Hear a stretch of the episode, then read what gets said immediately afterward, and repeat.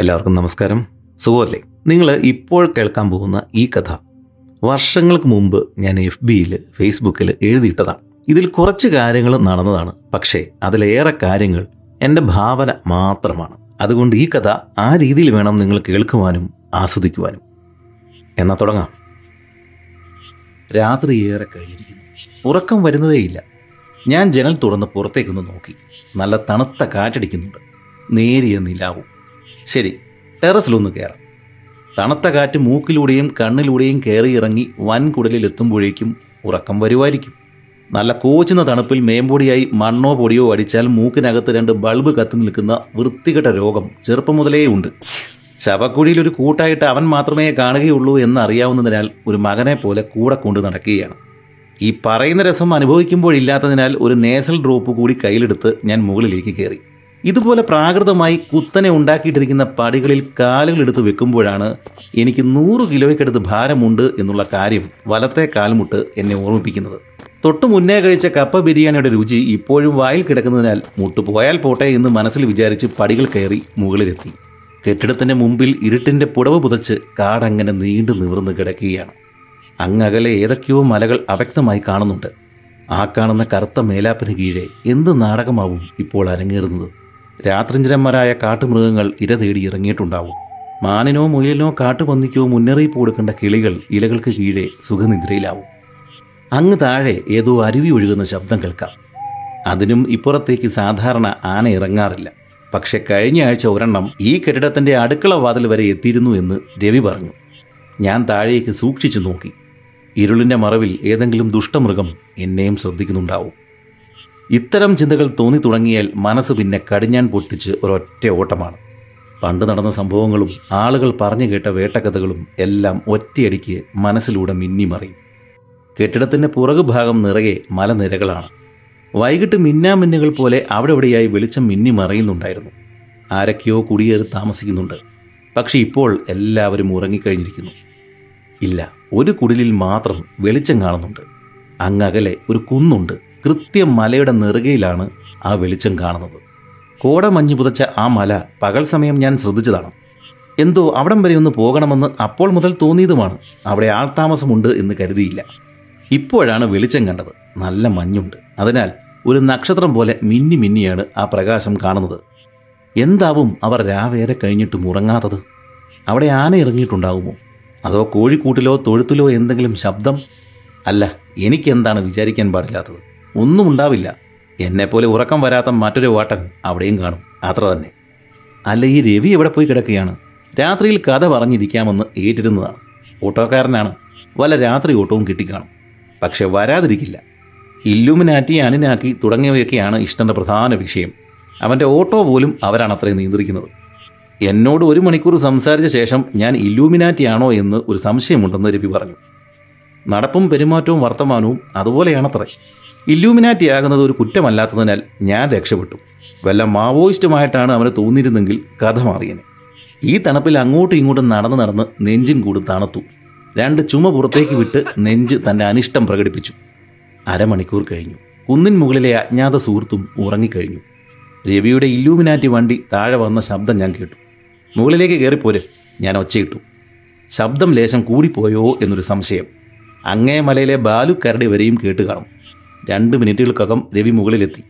കയ്യിൽ എനിക്കുള്ള ഭക്ഷണവും മറ്റുമുണ്ട്. ഞാൻ വിചാരിച്ചു സാർ ഉറങ്ങിക്കാണുമെന്ന്. ഞങ്ങൾ ഇലൂമിനാറ്റികൾ രാത്രിയിലാണ് വർക്ക് ചെയ്യാറ്. ഞാൻ പരിഹസിച്ചു.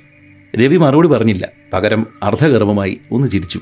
സാറേ വഴിയിൽ ആനക്കൂട്ടമുണ്ട്. അതാ താമസിച്ചത്. ഇപ്പോഴാണ് എല്ലാം കൂടി കയറിപ്പോയത്. രവി കാരണം നിർത്തി ഇവിടുന്ന് ഇനി അധിക ദൂരമില്ല. ഇനി വെളുപ്പിനെ പോകാം. അല്ലെങ്കിൽ ഓട്ടോ അവറ്റകൾ ചവിട്ടിക്കൂട്ടും. രവി ആ കാണുന്ന മലകളിലൊക്കെ ആൾതാമസമുണ്ടോ? ഞാൻ പിന്നിലേക്ക് ചൂണ്ടി. ആ ഇടത്തുഭാഗത്ത് കാണുന്ന മലയിലൊക്കെ ആളുകളുണ്ട്. ഒരു പത്ത് മുപ്പത് പേർ കാണും. കുറച്ച് ഈഴവരും ബാക്കി സാറിന്റെ കൂട്ടരുമാണ്. ആര്? ഇല്ലൂമിനാറ്റികളോ? ഞാൻ ചിരിച്ചു. ഏ അല്ല ക്രിസ്ത്യാനികൾ ഇപ്രാവശ്യം രവി വെളുക്ക് ചിരിച്ചു. അല്ല രവി ഈഴവരും ക്രിസ്ത്യാനികളും ഒക്കെ ഉറങ്ങി. ദേ ആ വലത്തു ഭാഗത്ത് കാണുന്ന മലയിലെ ആളുകൾ മാത്രം ഈ രണ്ട് വകുപ്പിലും പെടില്ല എന്ന് തോന്നുന്നു. കക്ഷി ഇപ്പോഴാണ് കിടന്നത്. ഞാൻ ചൂണ്ടിക്കാണിച്ച മലയിലേക്ക് നോക്കി ഒരു നിമിഷം രവി നിന്നു. അത് കൊള്ളാം. അവിടെ ആരും താമസമില്ല സാറേ. അപ്പോൾ ഞാൻ മുമ്പ് വെളിച്ചം കണ്ടതോ? വെളിച്ചം കണ്ടെന്നോ? ഏയ് സാറിന് തോന്നിയതാവും. വല്ല നക്ഷത്രവുമായിരിക്കും. രവി നീ മുകളിലോട്ട് നോക്ക്. നക്ഷത്രം ഒന്നും കാണാനില്ല. അത് ആ മലയിലെ വെട്ടമായിരുന്നു എനിക്ക് ഉറപ്പുണ്ട്. ഒന്നുകിൽ ആ വെട്ടം ഇപ്പോൾ അണച്ചിട്ടുണ്ട്. അല്ലെങ്കിൽ മലയിൽ കോട ഇറങ്ങിയതിനാൽ നമുക്ക് കാണാനാവാത്തതാണ്. രവി അന്തം വിട്ട് വീണ്ടും ആ മലയിലേക്ക് തുറിച്ചു നോക്കി. അപ്പോൾ ഇതൊക്കെ ഉള്ളതാണല്ലേ? നാട്ടുകാർ വെറുതെ പറയുന്നതല്ല. നാട്ടുകാർ എന്തു പറയുന്നു? ഞാൻ ഡിസ്കവറി ചാനലായി എന്റെ പൊന്ന് സാറേ അവിടെ ഒരു കുടിലുണ്ടായിരുന്നു. ഒരു പത്തൊൻപത് വർഷങ്ങളായി കാണും അവരാണ് ഈ പ്രദേശത്ത് ആദ്യം വന്നത്. ഒരപ്പനും അമ്മയും രണ്ടോ മൂന്നോ മക്കളും ഉണ്ടായിരുന്നു. കുറേയേറെ സ്ഥലം അവരുടെ കൈവശം ഉണ്ടായിരുന്നത്രേ. പിന്നീട് അവർ കുടിയേറി വന്നവരുമായിട്ട് സ്ഥലത്തിന്റെ പേരിൽ എന്തോ തർക്കത്തിലായി. അവസാനം രാത്രിയിൽ ആരോ അവരുടെ വീടിന് തീയിട്ട് എല്ലാത്തിനെയും ചുട്ടുകൊന്നു. അത് കേട്ട് ഞാൻ നീട്ടിയൊരു ശ്വാസമെടുത്തു. അതൊന്നും അല്ല സാറേ രസം. രവി തുടർന്നു. രാവിലെ ആളുകൾ കൂടി കരിഞ്ഞ മൃതദേഹങ്ങൾ പുറത്തേക്കെടുത്തപ്പോൾ ഒരാളുടെ കുറവുണ്ടായിരുന്നു. ആ ഇളയ മകളുടെ. അത് തലേ ദിവസം ആ പെണ്ണ് അമ്മ വീട്ടിൽ പോയിട്ടുണ്ടാവും. ഞാൻ പ്ലാൻ എ വിശദീകരിച്ചു. ഇല്ല സാറേ എല്ലാവരും ഉണ്ടെന്ന് ഉറപ്പ് വരുത്തിയിട്ടാണ് തീ വെച്ചത് എന്നാണ് പറഞ്ഞു കേൾവി.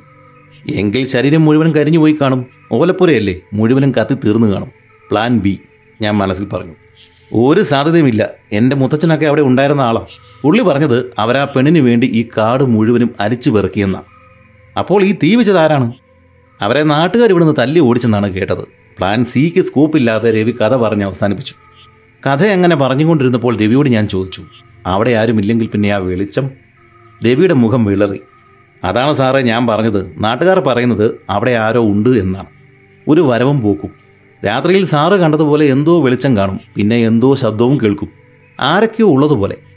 ആ മലയിലോട്ട് ഇപ്പോഴാരും കയറാറില്ല സാറേ. പക്ഷെ ഇപ്പോൾ സാറും കൂടി വന്ന സ്ഥിതിക്ക് കണ്ട സ്ഥിതിക്ക് അവിടെ എന്തോ ഉണ്ടെന്ന് എനിക്ക് ഉറപ്പായി. കുറച്ചു നേരത്തേക്ക് ആരും ഒന്നും മിണ്ടിയില്ല. ഏതൊക്കെയോ പക്ഷികൾ ചിലയ്ക്കുന്നുണ്ട്. തണുപ്പ് കൂടി വരുന്നു. ഇനി താഴോട്ടിറങ്ങാം. അപ്പോൾ അകലെ നിന്ന് ആരോ കൂവുന്ന ശബ്ദം കേട്ടു. ആനക്കൂട്ടം ഇറങ്ങി രവി പറഞ്ഞു ഞാൻ മുമ്പേ കണ്ടതാവും. നമുക്ക് കിടക്കാം സാറേ. ഞാൻ ഇനി പോയാൽ ശരിയാവില്ല. അത് ഞാൻ സമ്മതിച്ചു. ഇറങ്ങാൻ നേരം ഞാൻ മലയിലേക്ക് വീണ്ടും നോക്കി.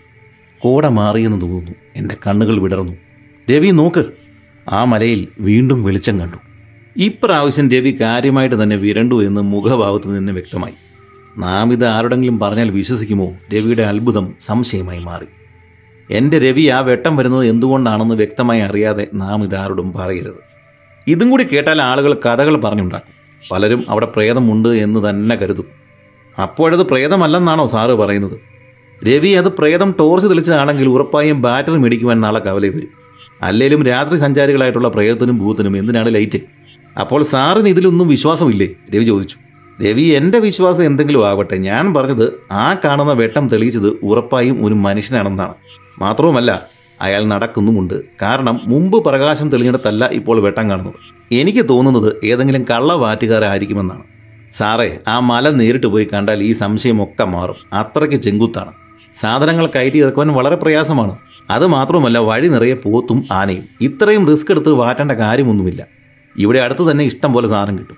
ഞാൻ അവന്റെ കയ്യിലെ ചെറിയ പൊതിയിലേക്കൊന്ന് നോക്കി. അപ്പോൾ നീ ഇത് ഇവിടെ അടുത്തുനിന്ന് ബുക്ക് ചെയ്താണോ? അല്ല എനിക്ക് വീട്ടിൽ ചെറിയൊരു സെറ്റപ്പ് ഉണ്ട്. രവി ചമ്മി ഒരു ചിരി പാസാക്കി. രവി പറഞ്ഞതൊക്കെ ഞാൻ സമ്മതിക്കുന്നു. ഞാൻ അവിടെ പോയിട്ടില്ല. ആ മല കയറുവാൻ പ്രയാസവുമാണ്. ശരി എങ്കിൽ പറ. ആ പഴയ അപ്പനും അമ്മയും മൂന്ന് മക്കളെയും കൊണ്ട് ഇത്ര പ്രയാസമുള്ള ഈ മലയുടെ മുകളിൽ താമസിക്കേണ്ട കാര്യം എന്താണ്? അതും പെൺമക്കളെയും കൊണ്ട്. ഉറപ്പായും ആ മലയിൽ എത്തിച്ചേരുവാൻ തീരെ പ്രയാസമില്ലാത്ത ഒരു കുറുക്കു വഴിയുണ്ട്. ഞാനത് കണ്ടുപിടിക്കും. അവിടെ പോവുകയും ചെയ്യും. അവൻ എന്നെ തുറച്ചൊന്ന് നോക്കി. ഇല്ലുമിനാറ്റികൾക്ക് മാത്രമേ ഇത്ര ധൈര്യമുണ്ടാവൂ. ഞാൻ വീണ്ടും മുകളിലേക്ക് നോക്കി. ഇപ്പോൾ അവിടെ പ്രകാശമില്ല. വല്ലാത്തൊരു നിശബ്ദത. എന്തായിരിക്കും അവിടെ?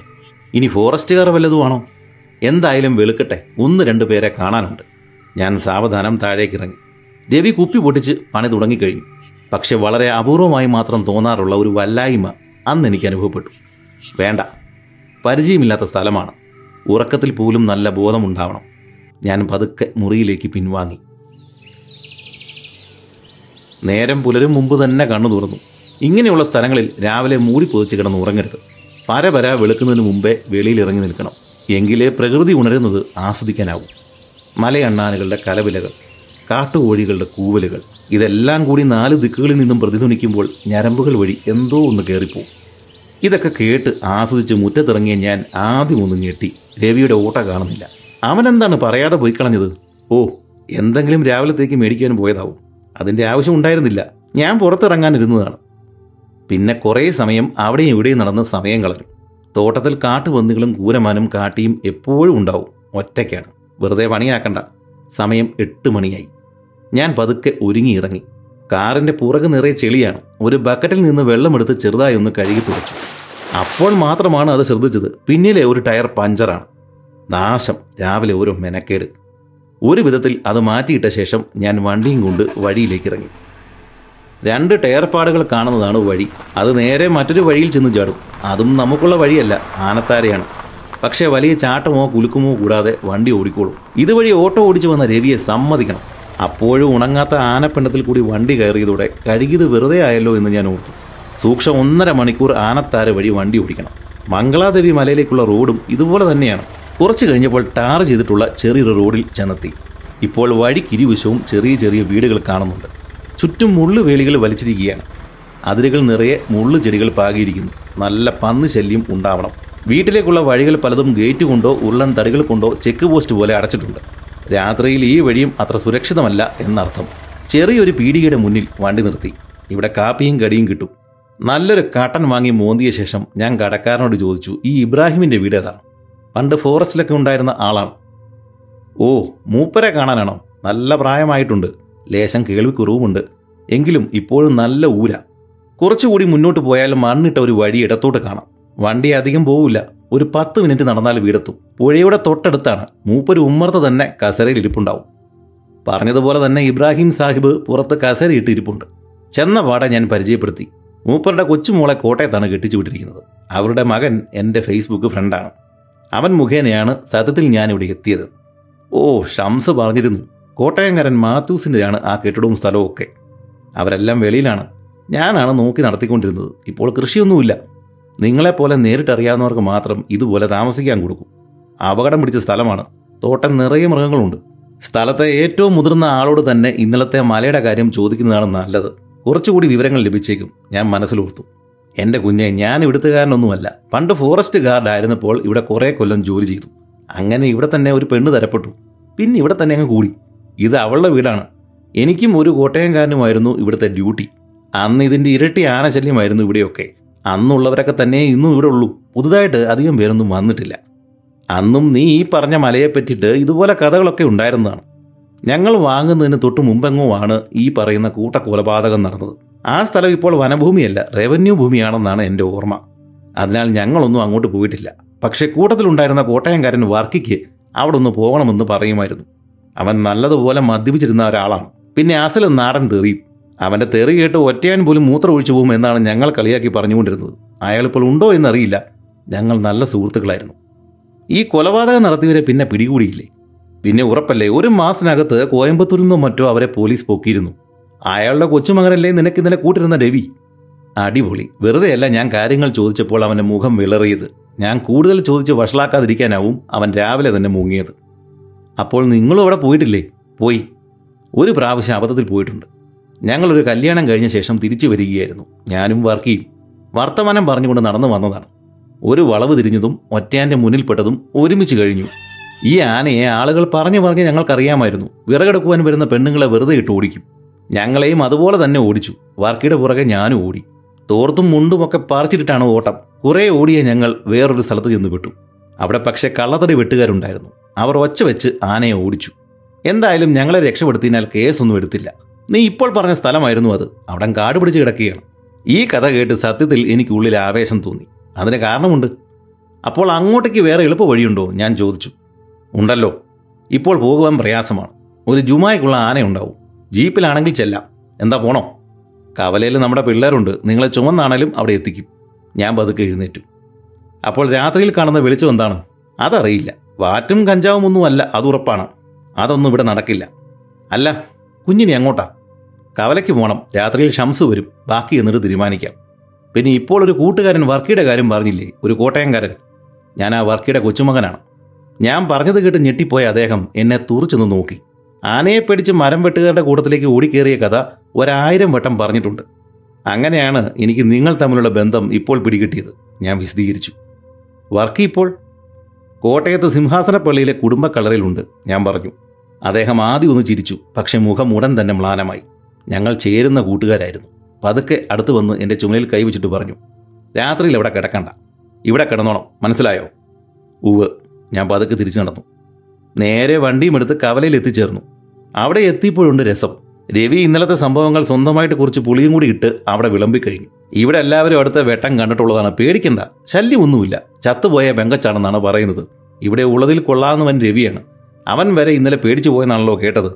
ഒരു സോപ്പ് മേടിക്കാൻ ചെന്നപ്പോൾ കടക്കാരന്റെ കമന്റ് ഇൻ ഗോസ്റ്റ് ഹൗസിലെ രംഗം പോലിരിക്കുന്നു. ഇവിടം വരെ വന്നിട്ട് അവിടെ പോകാതെ എങ്ങനെ മടങ്ങും? അതും വർക്കിയുടെ കൊച്ചുമകൻ. രാത്രിയിൽ കോട്ടയത്ത് നിന്നും ഷംസ് എത്തി. കാര്യങ്ങൾ വെടിപ്പായി പ്ലാൻ ചെയ്തു. അറിയാവുന്ന രണ്ടു പേരെ കൂടെ കൂട്ടി.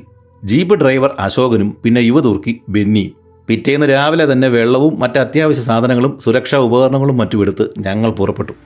നാല് വീലുകൾക്ക് മുകളിൽ ഒരു സ്റ്റിയറിങ്ങും മഴ നനയാതിരിക്കാനുള്ള ഒരു വസ്തു. അതായിരുന്നു അശോകന്റെ ജീപ്പ്. ആനത്താരകൾ പിന്നിട്ട് ജീപ്പ് പതുക്കെ കയറ്റം കയറി തുടങ്ങി. വഴിയെന്ന് പറയാൻ ഒന്നും തന്നെയില്ല. മരങ്ങളുടെ ഉയരം കുറഞ്ഞു കുറഞ്ഞു വന്നു. പിന്നെ പുൽമേടുകൾ പ്രത്യക്ഷപ്പെട്ടു തുടങ്ങി.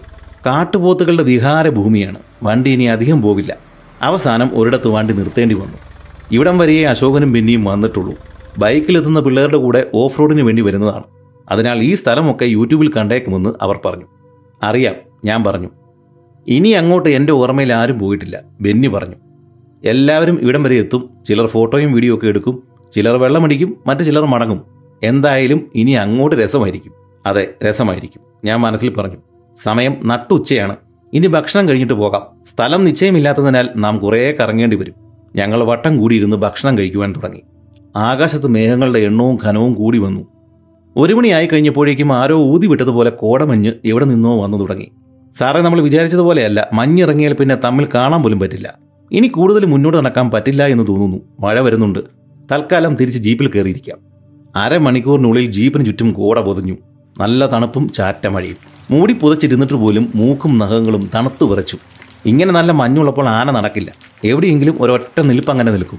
ഇത് മാറിക്കഴിയുമ്പോൾ എല്ലാം പതുക്കെ പതുക്കെ പുറത്തേക്ക് വരും. തൽക്കാലം ചൂരൊന്നും കിട്ടുന്നില്ല.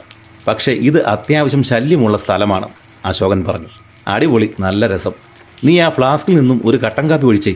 ഷംസ് ആകെ കൂടി ആവേശത്തിലാണ് ഞാൻ മുട്ടിലിട്ടിരുന്ന ബാൻഡേജ് ഒന്നുകൂടി വലിച്ചിട്ടിട്ട് നിവർന്നിരുന്നു. അച്ചായ സമയമുണ്ട്. പണ്ടത്തെ ഒരു വേട്ടക്കഥ പറയാമോ? കേൾക്കാൻ നല്ല മൂടാണ് ഇതിലും പറ്റിയ സ്ഥലം വേറെ കിട്ടാനില്ല. ഷംസ് പറഞ്ഞു. അത് കേട്ട് എല്ലാവരും ചിരിച്ചു. ഞാൻ പുറത്തേക്ക് നോക്കി. കോട മാറിയാൽ ഉടൻ തന്നെ യാത്ര തുടങ്ങണം. എന്തൊക്കെയാവും ഇനി കാണാനുള്ളത്? എത്ര നേരം ആ തണുപ്പിൽ കോച്ചി വരച്ചിരുന്നു എന്നറിയില്ല. സാവധാനം പരിസരങ്ങൾ തെളിഞ്ഞു വന്നു. ഞങ്ങൾ പുറത്തിറങ്ങി. ആരുടെയോ സംസാരത്തിന്റെ ശബ്ദം കേൾക്കുന്നുണ്ട്. അതെ താഴെ നിന്നും ആരോ കയറി വരുന്നുണ്ട്. ഞങ്ങൾ അവരെയും കാത്തുനിന്നു അല്പസമയങ്ങൾക്കുള്ളിൽ രണ്ടു പേർ ഞങ്ങളുടെ മുന്നിൽ പ്രത്യക്ഷപ്പെട്ടു. ഒന്ന് നമ്മുടെ രവിയാണ്. സാറ് നല്ല പണിയാ കാണിച്ചത്. പറയാതെ പോന്നു കളഞ്ഞു അല്ലയോ? രവി എന്നെ കുറ്റപ്പെടുത്തി. രവിയുടെ പേടി കണ്ടപ്പോൾ കൂടെ കൂടുന്നത് അത്ര ബുദ്ധിയല്ല എന്ന് തോന്നി. അതുകൊണ്ടാണ്. ഞാൻ തടി തപ്പി. എന്റെ പൊന്ന് സാറേ പ്രേതത്തെ ആർക്കാണ് പേടിയില്ലാത്തത്? ഇപ്പോൾ പിന്നെ സാറും ഇവരെല്ലാം കൂടെ കൂടി ഉള്ളപ്പോൾ പിന്നെ എന്നാ പേടിക്കാനാണ്? എനിക്ക് ആ സ്ഥലം ഒന്ന് കാണണം. കഥയൊക്കെ ഇപ്പോൾ അറിഞ്ഞു കാണുമല്ലോ. ഉവ് പക്ഷെ പൂർണമല്ല. എനിക്കത്ര ദഹിച്ചിട്ടില്ല. അതുകൊണ്ടാണ് വെറുതെ ആണെങ്കിലും ആ സ്ഥലം ഒന്ന് കാണണം എന്ന് കരുതിയത്.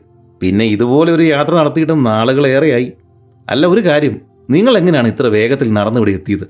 ഞങ്ങൾ ജീപ്പിലായിട്ട് കൂടി സമയം ഒരുപാടെടുത്തു ഞാനും ഈ ജോണും ബൈക്കിലാണ് വന്നത്. താഴെ ഒരിടത്ത് വെച്ചിട്ടുണ്ട്. മഴ തുടങ്ങിയാൽ അതും കൊണ്ട് മുകളിലേക്ക് കയറുവാൻ പ്രയാസമാണ്. തെറ്റി താഴെ പോവും. രവി വിശദീകരിച്ചു. ഞാൻ ആ ജോണിനെ ഒന്ന് നോക്കി.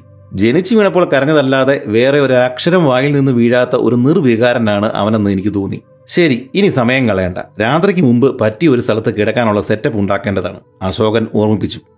അങ്ങനെ ഞങ്ങൾ എല്ലാവരും കോടമഞ്ഞിനെ വകഞ്ഞു മാറ്റി മുന്നോട്ട് നീങ്ങി. വീണ്ടും മഴയ്ക്കുള്ള പുറപ്പാടാണ്. നല്ല കുത്തനെയുള്ള കയറ്റവും അരമണിക്കൂർ അങ്ങനെ തന്നെ മുകളിലേക്ക് കയറി. നിരപ്പായ ഒരു സ്ഥലം പോലുമില്ല. ഇരു കാലുകളും ഒരുപോലെ നിലത്ത് ചവിട്ടി നിൽക്കുവാൻ പെരുത്ത് മോഹമായി തുടങ്ങി. ഒരു ചെറു നിരപ്പെത്തിയപ്പോൾ ഞാൻ വിശ്രമിക്കാനായിട്ട് ആംഗ്യം കാണിച്ചു. തോളിലെ ഭാരമിറക്കി വെച്ചപ്പോൾ വലിയൊരു ആശ്വാസം തോന്നി. ദേവി എന്നേക്കാൾ ക്ഷീണിതനായിട്ടാണ് കാണപ്പെടുന്നത്. വല്ലതും വലിച്ചു കയറ്റിയിട്ടാവും വന്നിട്ടുണ്ടാവുക. മാത്രവുമല്ല ചെറിയൊരു പുകവണ്ടിയുമാണ്. ഇതുവരെയുള്ള യാത്രകളിൽ പുകവലിക്കാർ വളരെ വേഗം ക്ഷീണിക്കുന്നത് ശ്രദ്ധയിൽപ്പെട്ടിട്ടുണ്ട്. അന്തരീക്ഷത്തിൽ പ്രാണവായു തീരെ കിട്ടാനില്ല. ഉള്ളത് മുഴുവൻ ഞാൻ വലിച്ചെടുക്കുകയാണ് എന്ന് ബെന്നി എന്നെ പരിഹസിച്ചു. സംഗതി സത്യമാണ്. ശ്വാസമെടുക്കുവാൻ മൂക്കും വായും ഒരുമിച്ച് വൈകിട്ട് പോലും രക്ഷയില്ല. അച്ചായോ നല്ല ചൂര് മണക്കുന്നുണ്ട് ആനക്കൂട്ടമാണെന്ന് തോന്നുന്നു. അശോകൻ പറഞ്ഞു വായ വഴി ശ്വാസം വലിക്കുന്ന എനിക്കൊരു മണവും അനുഭവപ്പെട്ടില്ല. ശരിയാണ് കൂട്ടത്തിൽ ഏറ്റവും മുന്നിൽ കയറുന്ന ബെന്നി വിളിച്ചു പറഞ്ഞു. നല്ല ചൂട് വീണ്ട ഇവിടെ കിടപ്പുണ്ട്. കുട്ടിയാനേ ഉണ്ടെന്ന് തോന്നുന്നു. തള്ള കുഴപ്പമുണ്ടാക്കാൻ സാധ്യതയുണ്ട്. സൂക്ഷിക്കണം. എന്തു സൂക്ഷിക്കാൻ? എന്നെ ബലിയർപ്പിച്ച ശേഷം നിങ്ങൾ ഓടി രക്ഷപ്പെട്ടണം വേറെ വഴിയൊന്നും കാണുന്നില്ല. ഞാൻ പറഞ്ഞു. അത് കേട്ടെല്ലാവരും ചിരിച്ചു. അച്ചാനില്ലാതെ തിരിച്ചു ചെന്നാൽ ഇബ്രാഹിം സാഹിബ് ഇവനെ കാച്ചിക്കളയും ഷംസുവിനെ നോക്കി അശോകൻ പരിഹസിച്ചു. ആനക്കൂട്ടം മുന്നിൽ എവിടെയോ ഉണ്ട്. പക്ഷെ അത് പറഞ്ഞ് വേറെ വഴി പോകാനോ അല്ലെങ്കിൽ ഇവിടെ തന്നെ കുത്തിയിരിക്കാനോ പറ്റില്ല. ഇരുട്ട് മുൻപേ മുകളിൽ എവിടെയെങ്കിലും എത്തിയേ തീരൂ. ഞങ്ങൾ വീണ്ടും മുന്നോട്ട് നടന്നു.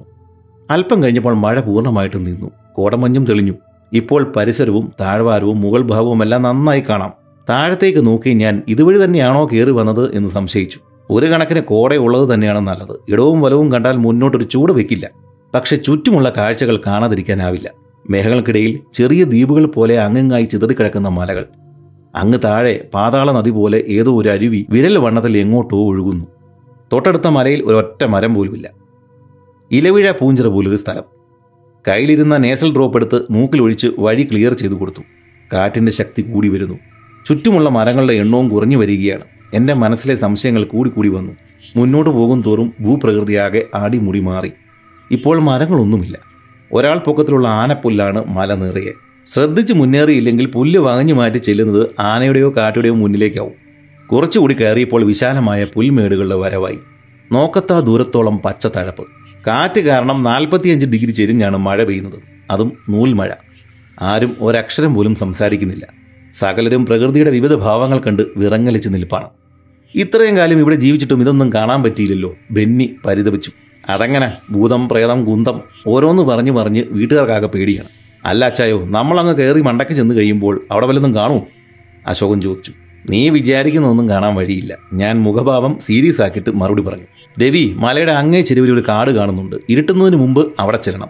ഈ വെളിം പ്രദേശത്ത് അന്തി ഉറങ്ങാൻ പറ്റില്ല ഷംസ് വിളിച്ചു പറഞ്ഞു. അത് ശരിയാണ് ഇവിടെ കിടന്നാൽ നാളെ രാവിലെ നോക്കുമ്പോൾ ഇടിവെട്ടേറ്റ് കരിഞ്ഞിരിക്കും ബെന്നി പറഞ്ഞു. നേരെ ഇരുട്ടി തുടങ്ങി. ഞങ്ങൾ വേഗത വർദ്ധിപ്പിച്ചു. ഇപ്പോൾ മലയുടെ ഏകദേശം മുകളിലായിട്ടുണ്ട്. നല്ല വിശാലമായ പുൽ മൈതാനം അച്ചായുദേ അങ്ങോട്ട് നോക്ക്. രവി അകലേക്ക് ചൂണ്ടി. അതിസുന്ദരമായ ഒരു കാഴ്ച. ഒരു കൂട്ടം ആനകൾ അങ്ങകലെ പുൽമേട്ടിൽ നിന്ന് മേയുന്നു. അവ്യക്തമായ കാഴ്ചയാണ്. മങ്ങിയ പ്രകാശവും. നല്ല മഞ്ഞും. സാരമില്ല. ആനക്കൂട്ടമാണ്. അത് അതിന്റെ വഴിക്ക് പോയിക്കോളും. കുറച്ചു നേരം ആ രംഗം കണ്ട് ആസ്വദിച്ച ശേഷം ഞങ്ങൾ മുന്നോട്ട് നടന്നു. ഹൗ! ഭൂമി ഇപ്പോഴാണ് ഒന്ന് നിവർന്നു കിട്ടിയത്. കാലുകൾക്ക് നന്നേ ഭാരക്കുറവ് അനുഭവപ്പെട്ടു. ഇനി എത്ര വേണമെങ്കിലും നടക്കാം. അധികം വൈകാതെ ഞങ്ങൾ സൂക്ഷം മലയുടെ മുകളിൽ എത്തിച്ചേർന്നു. നല്ല നിരപ്പായ പുൽപ്രദേശം. രാത്രിയിൽ ആനകളുടെ സംസ്ഥാന സമ്മേളനം നടക്കുന്ന സ്ഥലമാണിത്. അത്രയ്ക്കുണ്ട് ആനപ്പെണ്ണത്തിന്റെ ബാഹുല്യം. വളരെ വേഗം നടന്ന് ഞങ്ങൾ മലയുടെ മറുഭാഗത്ത് എത്തിച്ചേർന്നു. നല്ല ഇടതൂർന്ന ചോലക്കാട് താഴേക്ക് ഒഴുകി ഇറങ്ങിയിരിക്കുകയാണ് പുൽമേട്ടിലെ വെളിച്ചമൊന്നും അതിനുള്ളിലില്ല. മലമുകളിലെ മറ്റൊരു ലോകമാണിത്. പക്ഷേ സൂക്ഷിക്കണം. ഇവിടെയുള്ള മൃഗങ്ങൾക്ക് മനുഷ്യന്റെ തീരെ പരിചയമുണ്ടാവില്ല. ദേ ഇവിടെ ഒരു പാറക്കൂട്ടമുണ്ട്. രാത്രി ഇവിടെയാക്കിയാലോ രവി ചൂണ്ടിക്കാട്ടി. മൂന്നോ നാലോ കൂറ്റൻ കരിമ്പാറകൾ നിലത്തു നിന്നും പുറത്തേക്ക് മലച്ചു നിൽപ്പുണ്ട്. പറ്റിയ സ്ഥലം തന്നെ. ഇടതൂർന്ന കാടുമാണ്. എന്തായാലും ആന വരുന്ന വഴിയല്ല. ഇനി മീശയുള്ള ആശാമാരെ പേടിച്ചാൽ മതിയാവും. ഒരു വിധത്തിൽ പാറയുടെ അടുക്കിലെത്തി ഞങ്ങൾ ഭാരങ്ങൾ താഴേക്ക് ഇറക്കി വെച്ചു. മിനിറ്റുകൾക്കുള്ളിൽ ഇരുട്ടാവും. കയ്യിലിരുന്ന എൽ ഇ ഡി ലാമ്പുകൾ കത്തിച്ച് പാറയുടെ സകല ഭാഗങ്ങളും ഷംസ് പരിശോധിച്ച് ഉറപ്പുവരുത്തി പാറയുടെ മുകളിൽ അത്യാവശ്യം വിസ്തരിച്ച് ആർഭാടമായി തന്നെ കിടക്കാം. ഉരുളുന്ന സ്വഭാവമുള്ള ബെന്നി ഏറ്റവും താഴത്തെ സ്ഥലം തന്നെ ബുക്ക് ചെയ്തു. ഇതിനിടെ പോർട്ടബിൾ ഗ്യാസ് സ്റ്റൗ എടുത്ത് കത്തിച്ച് അശോകൻ ചോറിന് വെള്ളമിട്ട് കഴിഞ്ഞിരുന്നു. മുളകിട്ട് കൊണ്ടുവന്നിരുന്ന മീൻ കൂടെ വറുത്തെടുത്താൽ അത്താഴം കുശാലാകും. കോഫി മാനായ ഞാൻ ഇടവേളകളിൽ വെള്ളം തിളപ്പിച്ച് നെസ്ലയുടെ ത്രീ ഇൻ വൺ പൊട്ടിച്ചിട്ട് നല്ലൊരു കോഫി തരപ്പെടുത്തി. രാത്രിയിൽ എന്നാ പരിപാടി? രവി ചോദിച്ചു. ഊഴമിട്ട് കാവലിരിക്കണം. ഷംസ് വിശദീകരിച്ചു. ഒരു രണ്ട് മണി മൂന്ന് മണി വരെയും ഞാൻ ഓക്കെ. സാധാരണ കിടക്കുന്ന സമയമായതിനാൽ എനിക്ക് വലിയ ബുദ്ധിമുട്ടില്ല. പിന്നെ ഇതിനിടയ്ക്ക് ഒരു നാല് കാപ്പി കൂടി കിട്ടിയാൽ കണ്ണടയുന്ന പ്രശ്നമേ ഇല്ല അശോകൻ മീൻ നന്നായിട്ട് വറുത്തെടുത്തു. ഒരാനയെ തിന്നാനുള്ള വിശപ്പുണ്ട് എല്ലാവർക്കും. അതിനാൽ ചോറ് കൂടുതലിട്ടിരുന്നു. വലിയൊരു പാറയുടെ പുറത്തിരുന്ന് വട്ടത്തിലിരുന്ന് ആഹാരം കഴിച്ചു. പരിപാടിയെല്ലാം കഴിഞ്ഞപ്പോൾ എട്ടര കഴിഞ്ഞു. എല്ലാവർക്കും നല്ല ക്ഷീണമുണ്ട്. അശോകനോടും ബെന്നിയോടും ജോണിനോടും നേരത്തെ കിടന്നുകൊള്ളാൻ ഷംസ് പറഞ്ഞു. രവി തീവണ്ടി പോലെ പുക തുപ്പിക്കൊണ്ട് കാട്ടിലൂടെ അങ്ങോട്ടും ഇങ്ങോട്ടും നടപ്പുണ്ട്. ഇവിടെ കരടിയെ കണ്ടതായി റിപ്പോർട്ടുണ്ടോ ഞാൻ ചോദിച്ചു.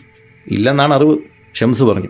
പക്ഷേ അപ്പുറത്തെ വശത്തുള്ള പുൽമേടില്ലേ? ആ മലയുടെ പുൽമേട്. അവിടെ വരയാടനെ കണ്ടതായിട്ട് ഫോറസ്റ്റുകാർ പറഞ്ഞിട്ടുണ്ട്. ഈ മല ഫോറസ്റ്റ് ആണോ റവന്യൂ ആണോ അതോ വല്ലവന്റെയും തോട്ടമാണോ ഇതൊന്നും അറിയില്ല. ആരെങ്കിലും മുമ്പിടെ വന്നതായി കേട്ടിട്ടുമില്ല. രവി പതുക്കെ നടന്ന് കുറച്ച് മാറി തൊട്ടെതിർവശത്തുള്ള ഒരു പാറമേൽ പോയി കിടന്നു. രവി സൂക്ഷിക്കണേ. ആ പാറ ഞാൻ നോക്കിയിട്ടില്ല. ഇഴയുന്നത് വല്ലതും കണ്ടേക്കാം. ഷംസ് ഓർമ്മിപ്പിച്ചു. സാരമില്ല ഞാൻ ശ്രദ്ധിച്ചോളാം രവി വിളിച്ചു പറഞ്ഞു. അവനൊരു പ്രത്യേക ടൈപ്പാണ്. ഷംസ് രവിയെ നോക്കി പറഞ്ഞു. എല്ലാവരുമായിട്ടും സംസാരിക്കും പക്ഷെ ആരുമായിട്ടും വലിയ ബന്ധമില്ല. എവിടെയെങ്കിലും പോയാൽ പിന്നെ ആഴ്ചകളോളം മിസ്സിംഗ് ആണ്. ഞാനൊരു ജോലി മേടിച്ചു കൊടുത്തതാണ് പക്ഷേ അവിടെയും നിന്നില്ല. ആകെയുള്ള കൂട്ട് ഈ ജോണാണ് അവനാകട്ടെ അധികം മിണ്ടാറുമില്ല. ഞാൻ മൂളി. അച്ചായ ഈ മലയും അച്ചായം കണ്ട വെളിച്ചവും തമ്മിൽ യോജിക്കുന്നില്ലല്ലോ. ഷംസ് അടക്കം പറഞ്ഞു. ഷംസേ അത് നമ്മൾ യോജിക്കുന്നുണ്ട് പക്ഷേ യോജിക്കാത്തത് നാട്ടുകാർ പറയുന്ന കഥയും ഈ മലയും തമ്മിലാണ്. വെളിച്ചം കണ്ടത് നാം ഇങ്ങോട്ട് വന്ന പുൽമേട്ടിൽ ഇവിടെ നിന്നുമാണ്. ഇന്നലെ ആരോ ഇവിടെ ക്യാമ്പ് ചെയ്തിട്ടുണ്ട് ഉറപ്പാണ്. ഇങ്ങോട്ട് വരുന്ന വഴി ഒരു ഷൂസ് വഴിയിൽ മാറി കിടപ്പുണ്ടായിരുന്നു. നീ കണ്ടില്ലേ? അത് പഴയതാണ്. അതായത് ഇവിടെയുള്ള പ്രേതങ്ങൾ നാം വന്ന വഴിയാണ് രാത്രി ഇവിടെ എത്തുന്നത്. കഞ്ചാവ് ചാരായം ഇതൊന്നും അല്ലെങ്കിൽ നാം വന്നതുപോലെ ഒരു ഹൈഡ് ഔട്ടിന് വരുന്നവർ അങ്ങനെയൊക്കെ ഞാൻ ആദ്യം ചിന്തിച്ചു. പക്ഷേ ഇവിടെ എത്തിയപ്പോൾ ആ ചിന്തകളെല്ലാം മാറി. ആരെങ്കിലും ഇവിടെ എത്തുന്നുണ്ടെങ്കിൽ അതിന്റെ ഉദ്ദേശം വേറെ എന്തുവാണ്? പിന്നെ നിന്റെ ഗ്രാൻഡ് ബാ ഉൾപ്പെടെ ഉള്ളവർ പറഞ്ഞ കഥ. ആ സംഭവം ഈ പറഞ്ഞവരാരും നേരിട്ട് കണ്ടിട്ടുമില്ല. അവരാരും ഇവിടെ വന്നിട്ടുമില്ല. അപ്പൂപ്പന്മാരെ ആന ഓടിച്ച് കയറ്റിയത് ഇങ്ങോട്ടല്ല. അവർക്ക് സ്ഥലം തെറ്റിയതാണ്. കല്യാണം കഴിഞ്ഞ് തിരിച്ചു വരാൻ പറ്റിയ സ്ഥലമൊന്നും അല്ലത് ഒന്നുകിൽ അവർക്ക് സ്ഥലം തെറ്റി അല്ലെങ്കിൽ ആ കൊലപാതക കഥയിലെ സ്ഥലം ഇതല്ല. എന്റെ ഊഹം ശരിയാണെങ്കിൽ ആ കഥ കളവാണ്. അത് കളവാണെങ്കിൽ ഇവിടെയുള്ള രഹസ്യം അറിയാവുന്ന ഒരേ ഒരാൾ നമ്മുടെ കൂട്ടത്തിലുണ്ട്. അയാൾ നന്നായിട്ട് അഭിനയിക്കുന്നുമുണ്ട്.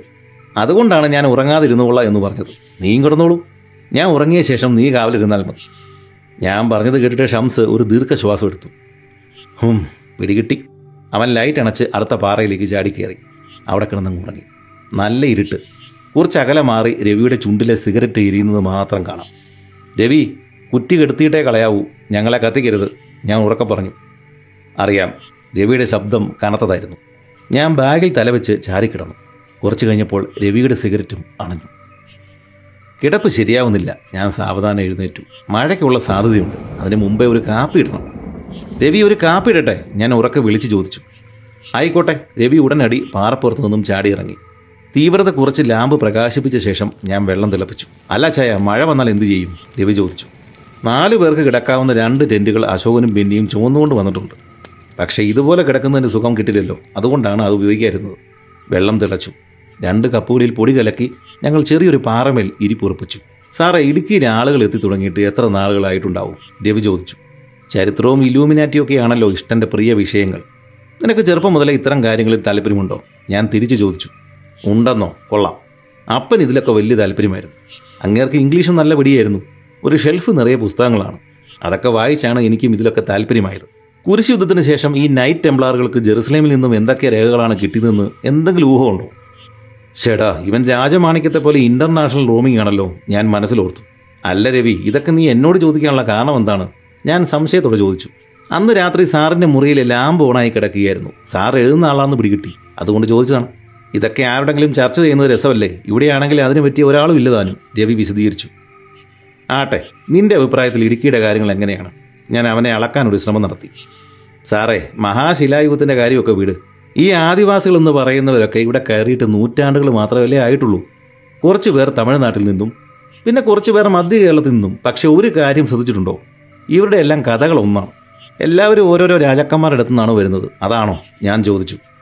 അത് തന്നെ ഇവരൊക്കെ അവിടെ മാന്യമായിട്ട് കഴിഞ്ഞിരുന്ന ആളുകളാണ്. ചിലരെങ്കിലും രാജാവിന്റെ അപ്രീതിക്ക് കാരണമായിട്ട് ഒളിച്ചോടി പോകുന്നുണ്ടാവും പക്ഷേ എല്ലാം ഇട്ടെറിഞ്ഞിട്ട് ആരെങ്കിലും ഓടിപ്പോരുമോ? വേറെ ചിലർ പറയുന്നത് അവരെ വനത്തിന്റെ ഫുൾ ചാർജ് കൊടുത്താണ് ഇങ്ങോട്ട് വിട്ടതെന്നാണ്. ഏത് രീതിയിലാണെങ്കിലും അവർ വെറും കൈയോടെ ഇവിടെ എത്താൻ സാധ്യതയില്ല. സാറിനറിയാമോ? ഒരു ബുക്കിലും ഇല്ലാത്ത ഒരു ഇൻട്രസ്റ്റിംഗ് കഥ കൂടിയുണ്ട്. അതെന്താണ്? ഞാൻ ചോദിച്ചു. മഴ പെയ്തത് പൊടുന്നനെയായിരുന്നു. ഞാൻ വിളിച്ചു പോവി എല്ലാത്തിനെയും ഉണർത്തി. പക്ഷേ പെട്ടെന്ന് തന്നെ അത് ശമിക്കുകയും ചെയ്തു. അടുത്ത മഴയ്ക്ക് മുമ്പ് എല്ലാവരും ചേർന്ന് ടെന്റുകൾ റെഡിയാക്കിയെടുത്തു വീണ്ടും മഴ ചെറുതായി വീണു തുടങ്ങി. അതോടെ ഞാനും രവിയും ശംസവും കൂടി ഒരു കൂടാരത്തിനുള്ളിലേക്ക് ചുരുണ്ടുകൂടി. പുറത്ത് നല്ല സുന്ദരം മഴ. എന്ത് രസമാണ് ഇങ്ങനെ ചുരുണ്ടുകൂടി അകത്തിരിക്കുവാൻ. ഇപ്പോൾ ആന വരണം ഷംസ് തന്റെ അവസാന ആഗ്രഹം പറഞ്ഞു. ആ എങ്കിൽ ചവിട്ടി കൂട്ടാൻ എളുപ്പമായി. ഞാൻ പുറത്തേക്ക് ഒളിഞ്ഞു നോക്കി നല്ല ഇരുട്ടാണ്. പാറയ്ക്ക് നല്ല തണുപ്പ്. ഷംസ് സാവധാനം ചുരുണ്ടുകൂടി കിടന്നങ്ങ് ഉറങ്ങി. രവിക്ക് പിന്നെയും എന്തൊക്കെയോ കൂടുതൽ പറയണമെന്നുണ്ട് എന്നെനിക്ക് തോന്നി. ആൾ ചില്ലറക്കാരനല്ല. പക്ഷേ എനിക്ക് നല്ല ക്ഷീണമുണ്ടായിരുന്നു. എപ്പോഴാണ് കണ്ണുകൾ അടഞ്ഞു പോയതെന്ന് ഒരു ഓർമ്മയുമില്ല. പക്ഷേ ഉണർന്നിരിക്കേണ്ടതാണ് എന്ന ഉൾബോധം മനസ്സിലുണ്ടായിരുന്നുകൊണ്ടാവണം അധികം ഉറങ്ങാൻ പറ്റിയില്ല. ഒരു മണിക്കൂറോളം ഗാഠനിദ്ര ലഭിച്ചതിനാൽ ഉറക്കവും ക്ഷീണവും പിന്നെ ഉണ്ടായതേയില്ല. ഞാൻ പക്ഷേ കണ്ണു തുറന്നപ്പോൾ രവിയെ ടെന്റിൽ കാണാനില്ല. മഴ നിലച്ചിരിക്കുന്നു. ഞാൻ ലൈറ്റും തെളിച്ച് സിപ്പ് തുറന്ന് പതുക്കെ വെളിയിലേക്ക് ഇറങ്ങി. മറ്റേ ടെന്റിൽ ചെന്ന് ബെന്നിയെ പുറത്തു നിന്ന് വിളിച്ചു. അവൻ പുറത്തേക്ക് ഇറങ്ങിയിട്ട് ചോദിച്ചു ജോൺ എവിടെ? രവിയും ജോണും മിസ്സിംഗ് ആണ്. അവരുടെ ബാഗുകളും കാണുന്നില്ല. ബെന്നി ബാക്കി രണ്ടുപേരെയും വിളിച്ചുണർത്തി. ഷംസയെ പണി പറ്റിച്ചല്ലോ അവന്മാർ മൂങ്ങി ബെന്നി പറഞ്ഞു. ഈ രാത്രി വഴി അറിയാതെ അവർ എങ്ങോട്ട് പോകാനാണ്? ഇരുട്ടത്ത് മലയിറങ്ങുവാൻ ഒരു സാധ്യതയുമില്ല. പുൽമേട്ടിൽ ആനയുണ്ടാവും പിന്നെ എങ്ങോട്ട് പോയി കാണും? അശോകം പറഞ്ഞു. വീണ്ടും ഉള്ളിലേക്ക് പോയിട്ടുണ്ടാവും എനിക്ക് തോന്നി. പക്ഷെ വഴി അറിയാതെ എങ്ങോട്ട് പോകാനാണ്? ബെന്നി ചോദിച്ചു. വഴി അറിയാം ബെന്നി. അവർക്ക് നന്നായിട്ട് വഴി അറിയാം. മാത്രവുമല്ല അവർ ആദ്യമായിട്ടല്ല ഈ വഴി വരുന്നത് ഞാൻ പറഞ്ഞു. അച്ഛൻ ഇതെന്ത് വട്ടാണ് പറയുന്നത്? അതിനുള്ള കഴിവോ വിവരമോ അവനില്ല. ബെന്നിക്ക് വിശ്വാസമായിട്ടില്ല. ബെന്നി അവൻ ഇന്നലെ രാത്രി എന്നോട് സംസാരിച്ചതാണ്. നാലോ അഞ്ചോ വാചകമേ പറഞ്ഞുള്ളൂ പക്ഷേ ബാക്കി ഞാൻ ഊഹിച്ചെടുത്തിട്ടുണ്ട്. നേരം വിളക്കട്ടെ അപ്പോൾ പറയാം.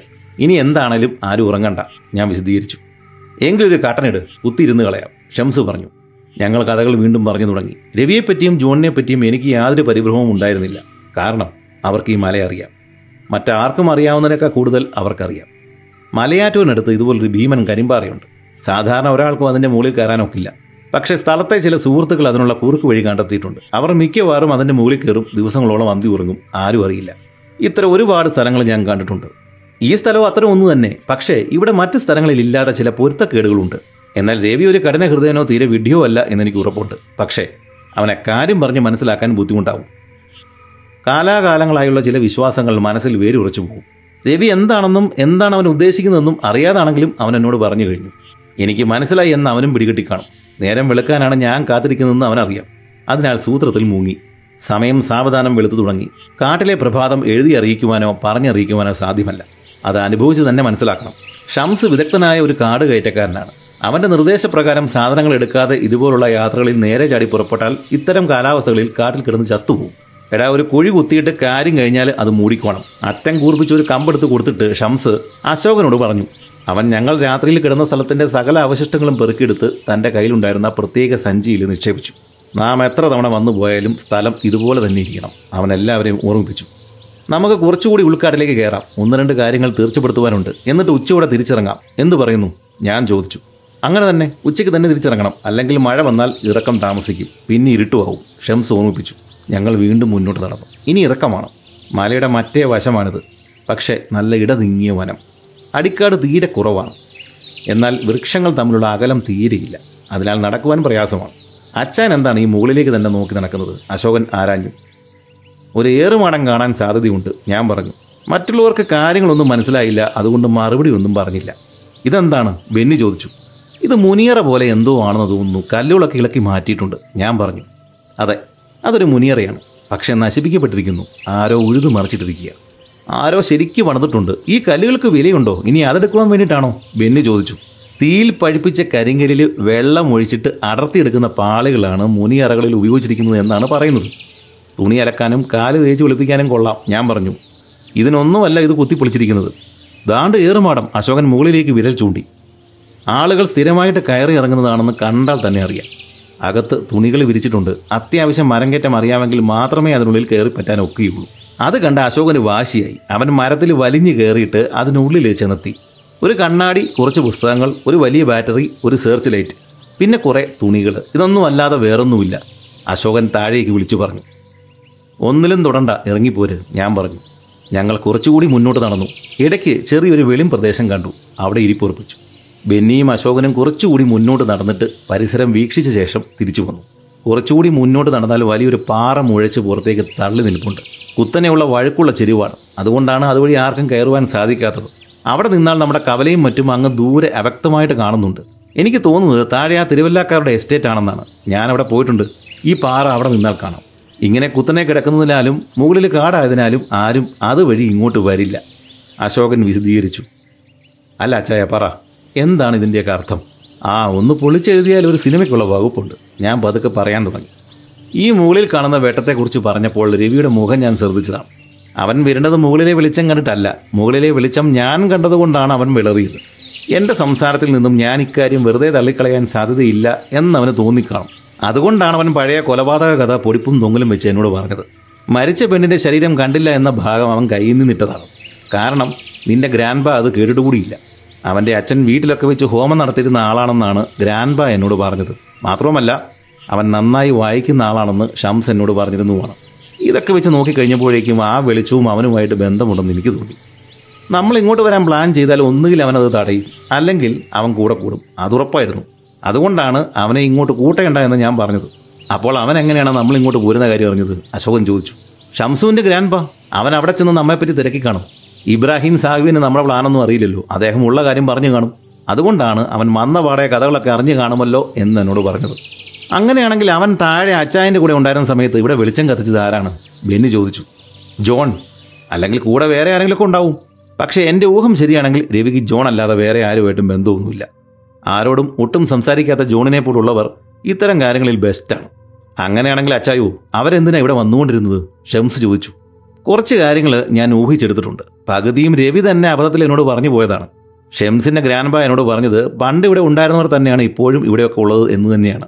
അതായത് അവർ ഇവിടെ ഫോറസ്റ്റിൽ ജോലി ചെയ്തുകൊണ്ടിരുന്നപ്പോൾ ആരൊക്കെ ഇവിടെ താമസം ഉണ്ടായിരുന്നോ അവരൊക്കെ തന്നെയാണ് ഇപ്പോഴും ഇവിടെ ഉള്ളത്. അതിൽ ഏറ്റവും പ്രായക്കൂടുതലുള്ള ഇവന്റെ ഉപ്പുപ്പ പറയുന്നത് അങ്ങേര് വരുന്നതിന് മുൻപാണ് കൊലപാതകം നടന്നത് എന്നാണ്. അതായത് എല്ലാവരും പറയുന്നത് അവർ വരുന്നതിന് മുൻപാണ് കൊലപാതകം നടന്നതെന്നാണ്. ഇതിനെക്കുറിച്ച് പത്ത് നാൽപ്പത് വർഷങ്ങൾക്ക് മുമ്പ് ഇബ്രാഹിം സാഹിബ് തന്റെ അമ്മായി അച്ഛനോട് ചോദിച്ചപ്പോഴും ഉത്തരം ഇത് തന്നെ പണ്ട് നടന്ന സംഭവം. എന്നാൽ ആ സംഭവം കണ്ട ഒരേ ഒരാൾ ഈ രവിയുടെ മൂത്തച്ഛനാണ്. അതായത് ഈ സംഭവമായിട്ട് ഒരേ ഒരാൾക്ക് മാത്രമേ നേരിട്ട് ബന്ധമുള്ളൂ. അത് രവിയുടെ കുടുംബത്തിനാണ്. അത് ശരിയാണ്. എന്റെ അച്ഛനും പറഞ്ഞത് ഇതേ കാര്യമാണ്. പുള്ളിക്ക് ഇക്കാര്യത്തിൽ അവരെ സംശയമുണ്ടായിരുന്നു. അശോകം പറഞ്ഞു. അപ്പോൾ ഈ കൊലപാതക കഥ വെറും ഒരു കിട്ടുകഥയാണോ? ഷംസ് ചോദിച്ചു. അതെ. ഈ രവിയുടെ മുത്തച്ഛൻ എന്തിനാണ് ഈ കഥകൾ ഉണ്ടാക്കിയതെന്ന് ഒരു അറിവുമില്ല. പക്ഷേ ഇത്തരം കഥകൾ ആളുകളെ പീഡിപ്പിച്ച് അകറ്റാനാണ് സാധാരണ ഉണ്ടാക്കി വിടാറ്. അതായത് മറ്റാരും ഈ മലയിൽ വരരുത്. അതാണ് ഉദ്ദേശം. പഴയ കാലമല്ലേ? ഒരു പക്ഷേ ഈ മുനി അറകളിൽ വല്ല നിധിയും കാണുമെന്ന് അവർ വിചാരിച്ചിട്ടുണ്ടാവും. രവിയുടെ അച്ഛനും ഇതിലൊക്കെ എന്തോ താല്പര്യം കാണും. വീട്ടിൽ മന്ത്രവാദമൊക്കെ ഉണ്ടായിരുന്നു എന്നല്ലേ പറഞ്ഞത്. അത് ശരിയാണ്. പുള്ളിക്കാരൻ മരിക്കുന്നതുവരെയും ഇതുപോലൊക്കെ എന്തൊക്കെയോ ചെയ്യുമായിരുന്നു. ബെന്നി സാക്ഷ്യപ്പെടുത്തി. ഇനിയാണ് കഥയുടെ ആധുനിക വേർഷൻ ആരംഭിക്കുന്നത്. ഞാൻ തുടർന്നു. രവി ധാരാളം പുസ്തകങ്ങൾ വായിക്കും. പക്ഷേ പാരമ്പര്യമായിട്ട് കിട്ടിയ അഭിരുചി കാരണം പ്രേതം പിശാജ് ഇല്ലുമിനാറ്റി അന്യഗ്രഹ ജീവികൾ തുടങ്ങിയ വിഷയങ്ങളിലൊക്കെ ആവും അവന്റെ ശ്രദ്ധ കൂടുതൽ പതിഞ്ഞിട്ടുണ്ടാവുക. ഈ മലയിൽ നിധി വല്ലതും കാണാൻ സാധ്യതയുണ്ട് എന്ന് അപ്പൻ പറഞ്ഞ അറിവും അവനുണ്ട്. പക്ഷെ കുറച്ചുകൂടി യുക്തിപരമായിട്ട് ചിന്തിക്കുന്ന അവൻ അങ്ങനെയാണെങ്കിൽ ആരാണ് ഇവിടെ നിധി കുഴിച്ചിടാൻ സാധ്യതയുള്ളത് എന്ന് അന്വേഷിച്ച് കാണും. അങ്ങനെയാണ് അവൻ ഈ ജില്ലയിലെ ആദിവാസികളെ കുറിച്ച് പഠിച്ചിട്ടുണ്ടാവുക. മധുരയിൽ നിന്നും മറ്റ് പ്രദേശങ്ങളിൽ നിന്നും കാട്ടുവഴികളിലൂടെ ഇവിടെ എത്തിയവർ വെറും കയ്യാലെ വരില്ല എന്നവൻ ഇന്നലെ രാത്രി എന്നോട് തറപ്പിച്ചു പറഞ്ഞു. രാജാവ് പറഞ്ഞു വിട്ടതാണെങ്കിലും രാജാവിനെ പേടിച്ച് ഓടി വന്നതാണെങ്കിലും ആദിവാസികളുടെ പൂർവപിതാക്കന്മാരുടെ കയ്യിൽ അവരുടെ സ്വത്തും സമ്പാദ്യവും അല്ലെങ്കിൽ അവിടെ നിന്നും കടത്തിക്കൊണ്ടുവന്ന എന്തെങ്കിലുമൊക്കെ കാണാൻ സാധ്യത ഉണ്ടാവും എന്ന് അവൻ ഊഹിച്ചു കാണണം. ഇതുപോലുള്ള കഥ ഞാൻ മറയൂരിൽ നിന്നും പണ്ട് കേട്ടിട്ടുണ്ട്. രവിയും ഇതുപോലെ ഏതെങ്കിലും ആദിവാസികളുടെ കയ്യിൽ നിന്നും ഇത്തരം വിവരങ്ങൾ ശേഖരിച്ച് കാണാൻ സാധ്യതയുണ്ട്. പക്ഷേ ഈ കൊടുങ്കാട്ടിൽ സ്വർണവും പണ്ടങ്ങളും കൊണ്ട് എന്ത് പ്രയോജനം? ഒരുപക്ഷെ പിന്നീട് ഒരിക്കൽ തിരിച്ചു പോകുമ്പോൾ ഉപകരിച്ചേക്കുമെന്ന ധാരണയിൽ അവർ ഇതെല്ലാം എവിടെയെങ്കിലും കുഴിച്ചു മൂടിക്കൂടെ? ഇതാവും അവൻ ചിന്തിച്ചിട്ടുണ്ടാവുക. അല്ല ഇത് തന്നെയാണ് അവൻ ചിന്തിച്ചത്. ഇവിടുത്തെ ചരിത്രം അത്യാവശ്യം നന്നായിട്ട് പഠിച്ചിട്ടുള്ള അവൻ ആദ്യം സംശയിച്ചത് ഈ മുനിയറകളെ തന്നെയാവും. രണ്ട് കാരണങ്ങളുണ്ട്. ഒന്ന് ആദിവാസികൾ ഇവിടെ എത്തുന്നതിന് മുൻപേ ഈ മുനിയറകൾ ഇവിടെ ഉണ്ട്. സ്വാഭാവികമായും ഇതിൽ പലതും കാലക്രമേണ മണ്ണിനടിയിൽ പോയിട്ടുമുണ്ട്. ആദിവാസികൾ നോക്കിക്കഴിഞ്ഞപ്പോഴേക്കും നിധി ഒളിപ്പിച്ചു വെക്കുവാൻ ഇതിലും പറ്റിയ സ്ഥലം വേറെയില്ല. ഇതെല്ലാം ചിന്തിച്ചു കൂട്ടിയ ഒരു നാളിൽ രവി മിണ്ടാമൃഗമായ ജോണിനെയും കൂട്ടി ഇവിടെ വന്നു കാണണം. ഒരു പക്ഷേ ഈ കാട്ടിൽ ഇനിയും മുനിയറകൾ കണ്ടേക്കാം. അപ്പം പറഞ്ഞ കഥകളും താൻ സ്വയം കണ്ടെത്തിയ കഥകളും കൂടി തലയ്ക്ക് മത്ത് പിടിച്ച രവി പലപ്പോഴായിട്ട് ഇവിടെ വന്ന് ഈ മുനിയറകൾ മാന്തി നോക്കി കാണാൻ സാധ്യതയുണ്ട്. എനിക്ക് തോന്നുന്നത് ജോണൊക്കെ സ്ഥിരമായിട്ട് ഇവിടെയായിരിക്കും അന്തി ഉറങ്ങുന്നത് എന്നാണ്. ഇതിനായി മുത്തച്ഛൻ പണ്ട് ഉണ്ടാക്കിയെടുത്ത കൊലപാതക കഥ രവി വീണ്ടും പൊടി തട്ടിയെടുത്തു. അതാകുമ്പോൾ ഇവിടെ ഇടയ്ക്കിടയ്ക്ക് വെളിച്ചം കണ്ടാലും ആരും സംശയിക്കില്ലല്ലോ. എന്റെ പൊന്നോ എന്തൊരു ബുദ്ധിയാണ് ഈ രവിക്ക്? അശോകൻ കണ്ണു മിഴിച്ചു. ഞാൻ വിചാരിച്ചത് അവൻ ആരോടും മിണ്ടാത്തൊരു പാവമാണെന്ന്. അവൻ പാവമാണ്. അത്യാവശ്യം വിവേകവും ഉണ്ട് ഞാൻ പറഞ്ഞു. ഇതിനായി ദുർമന്ത്രവാദമോ മറ്റു നീചപ്രവൃത്തികൾക്കോ അവൻ പോയിട്ടില്ല. നിധി ഉണ്ടെങ്കിൽ കിട്ടിയാലോ എന്നതായിരുന്നു അവന്റെ ലൈൻ. സത്യത്തിൽ ഇതൊക്കെ എന്നോട് തുറന്നു പറയാനാണ് അവൻ രാത്രിയിൽ എടുത്തുകൂടിയത് പക്ഷെ മഴ വന്നതോടെ അവന്റെ മൂടും ചിന്തയും മാറി. പിന്നെ നമ്മിൽ നിന്നും എങ്ങനെയെങ്കിലും ഒളിച്ചോടിയാൽ മതിയെന്നായി അവന്. പാവമാണ് അവന് ശരിക്കും ചമ്മൽ കാണും. അല്ല അച്ചായോ ശരിക്കും ഇതിനുള്ളിൽ നിധി കാണാനുള്ള സാധ്യതയുണ്ടോ? അശോകനാണ് ചോദിച്ചത്. എല്ലാവരും ഒരു കുടിച്ചിപ്പട്ടിയെ നോക്കുന്നത് പോലെ അവനെ ഒന്ന് നോക്കി. അല്ല ഞാൻ ഉദ്ദേശിച്ചത് ഇനി ബിരിയാണി ഉണ്ടെങ്കിലോ? ഒരല്പം ജാളിതയോടെ അവൻ പറഞ്ഞു. അത് കേട്ട് എല്ലാവരും ഉറക്കെ ചിരിച്ചു. എന്റെ അശോക അങ്ങനെ എന്തെങ്കിലും സാധ്യത ഉണ്ടായിരുന്നെങ്കിൽ ആദിവാസികൾ തന്നെ അത് വന്ന് എടുക്കില്ലായിരുന്നു. അങ്ങനെയാണെങ്കിൽ അവരിങ്ങനെ കിടന്ന് കഷ്ടപ്പെടേണ്ട വല്ല കാര്യം ഉണ്ടായിരുന്നു. ശരിയല്ലേ. ബെന്നിയുടെ ബുദ്ധി പ്രവർത്തിച്ചു. ഈ മുനിയറുകളൊക്കെ വെറും അറകൾ മാത്രമാണ്. ശിലായുഗത്തിലെ മനുഷ്യരുടെ സംസ്കാരത്തിന്റെ ശേഷിപ്പുകൾ മാത്രമാണ്. ഇങ്ങനെ നൂറുകണക്കിന് മുനിയറകൾ ഇതുപോലെ പലരും പല രീതികളിൽ നശിപ്പിച്ചു കഴിഞ്ഞു. അന്ധവിശ്വാസം മാറി ചരിത്രബോധം ഉണ്ടാവണം. എങ്കിലേ കാര്യമുള്ളൂ. ഇവിടെ ഇനി ഒന്നും ശേഷിക്കുന്നില്ല. നമുക്ക് തിരികെ പോകാം. ഞാൻ പറഞ്ഞു. അപ്പോൾ രവിയും ജോണും? ഒന്നുകിൽ ഉൾക്കാട്ടിലുണ്ടാവും അല്ലെങ്കിൽ രാവിലെ തന്നെ മല ഇറങ്ങിയിട്ടുണ്ടാവും ഷംസ് പറഞ്ഞു. ഞങ്ങൾ തിരികെ നടന്ന് പുൽമേട്ടിലെത്തി. ആനകളെ ഒന്നും കണ്ടില്ല. ഭാഗ്യം. ഇറക്കം തീർത്തും ദുഷ്കരമായിരുന്നു. മറ്റുള്ളവർ ചാടി ഇറങ്ങിയ പാറക്കെട്ടുകൾ ഞാൻ നിരങ്ങിയിറങ്ങി. പാതി വഴിയിൽ വെച്ച് ഞാനൊന്ന് തിരിഞ്ഞു നോക്കി. പുൽമേടുകളിൽ ആന ഇറങ്ങിയിട്ടുണ്ടാവാം. എന്തിനാവും നമ്മുടെ പൂർവികർ ഇതിനു മുകളിൽ കയറിയിട്ടുണ്ടാവുക? തങ്ങളുടെ പരിമിതമായ സൗകര്യങ്ങൾ വെച്ച് അവർ എന്തിനാവും ഇത്തരം അറകൾ നിർമ്മിച്ചത്? മഞ്ഞു പുതഞ്ഞ ആ ഇരുണ്ട വനത്തിലിരുന്നു കൊണ്ട് രവിയും ജോണും ഇപ്പോഴെന്താവും ചിന്തിക്കുന്നുണ്ടാവുക? ക്ഷീണം കാരണം ജീപ്പിലിരുന്ന് ഞാൻ ഉറങ്ങിപ്പോയി. കുണ്ടും കുഴിയും ഒന്നും അറിഞ്ഞതേയില്ല കണ്ണു തുറന്നപ്പോൾ ഇബ്രാഹിം സാഹിബിന്റെ ചിരിക്കുന്ന മുഖമാണ് എന്നെ വരവേറ്റത്. ഞാൻ വേഗം കുളിച്ച് ഭക്ഷണം കഴിഞ്ഞ് ഉറങ്ങാൻ കിടന്നു. ഭക്ഷണമുറിയിൽ നിന്നും ബെന്നിയും അശോകനും മലമുകളിലെ വിശേഷങ്ങൾ അത്യാവശ്യം എരിവും പുളിയും ചേർത്ത് വിളമ്പുന്നുണ്ടായിരുന്നു. ക്ഷീണത്താൽ ഞാൻ നന്നായിട്ട് ഉറങ്ങി. പിറ്റേന്ന് രാവിലെ തന്നെ തിരിച്ചു പോരുവാനായി ഞാനും ഷംസുവും ഭക്ഷണം കഴിച്ച് ഒരുങ്ങിയിറങ്ങി. പുറത്തിറങ്ങി ഞാൻ വണ്ടിക്കരികിൽ ചിരിച്ചുകൊണ്ട് നിൽക്കുന്ന രവിയെ കണ്ട് ഒന്ന് ഞെട്ടി. അല്ല അച്ചായോ കോട്ടയത്തോ എറണാകുളത്തോ വല്ല ചെറിയ പണിയും കിട്ടുമോ ഇവിടെ നിന്നാൽ ശരിയാവില്ല. അതുകൊണ്ടാണ് ഇത് കേട്ട് ചിരിച്ചുകൊണ്ട് ഞാൻ ഷംസുവിനെ ഒന്ന് നോക്കി. രവിക്ക് യാതൊരു മാറ്റവും ഇല്ല. ഞാൻ ഊഹിച്ചെടുത്ത കാര്യങ്ങൾ ശരിയാണോ തെറ്റാണോ എന്ന് ഇന്നും തിട്ടമില്ല. പക്ഷേ രവിയുടെ സ്വഭാവം അന്നും ഇന്നും ഒരുപോലെ തന്നെ. ഒരിക്കലും പിടിതരാത്ത നിഗൂഢമായ ഒരു സ്വഭാവം.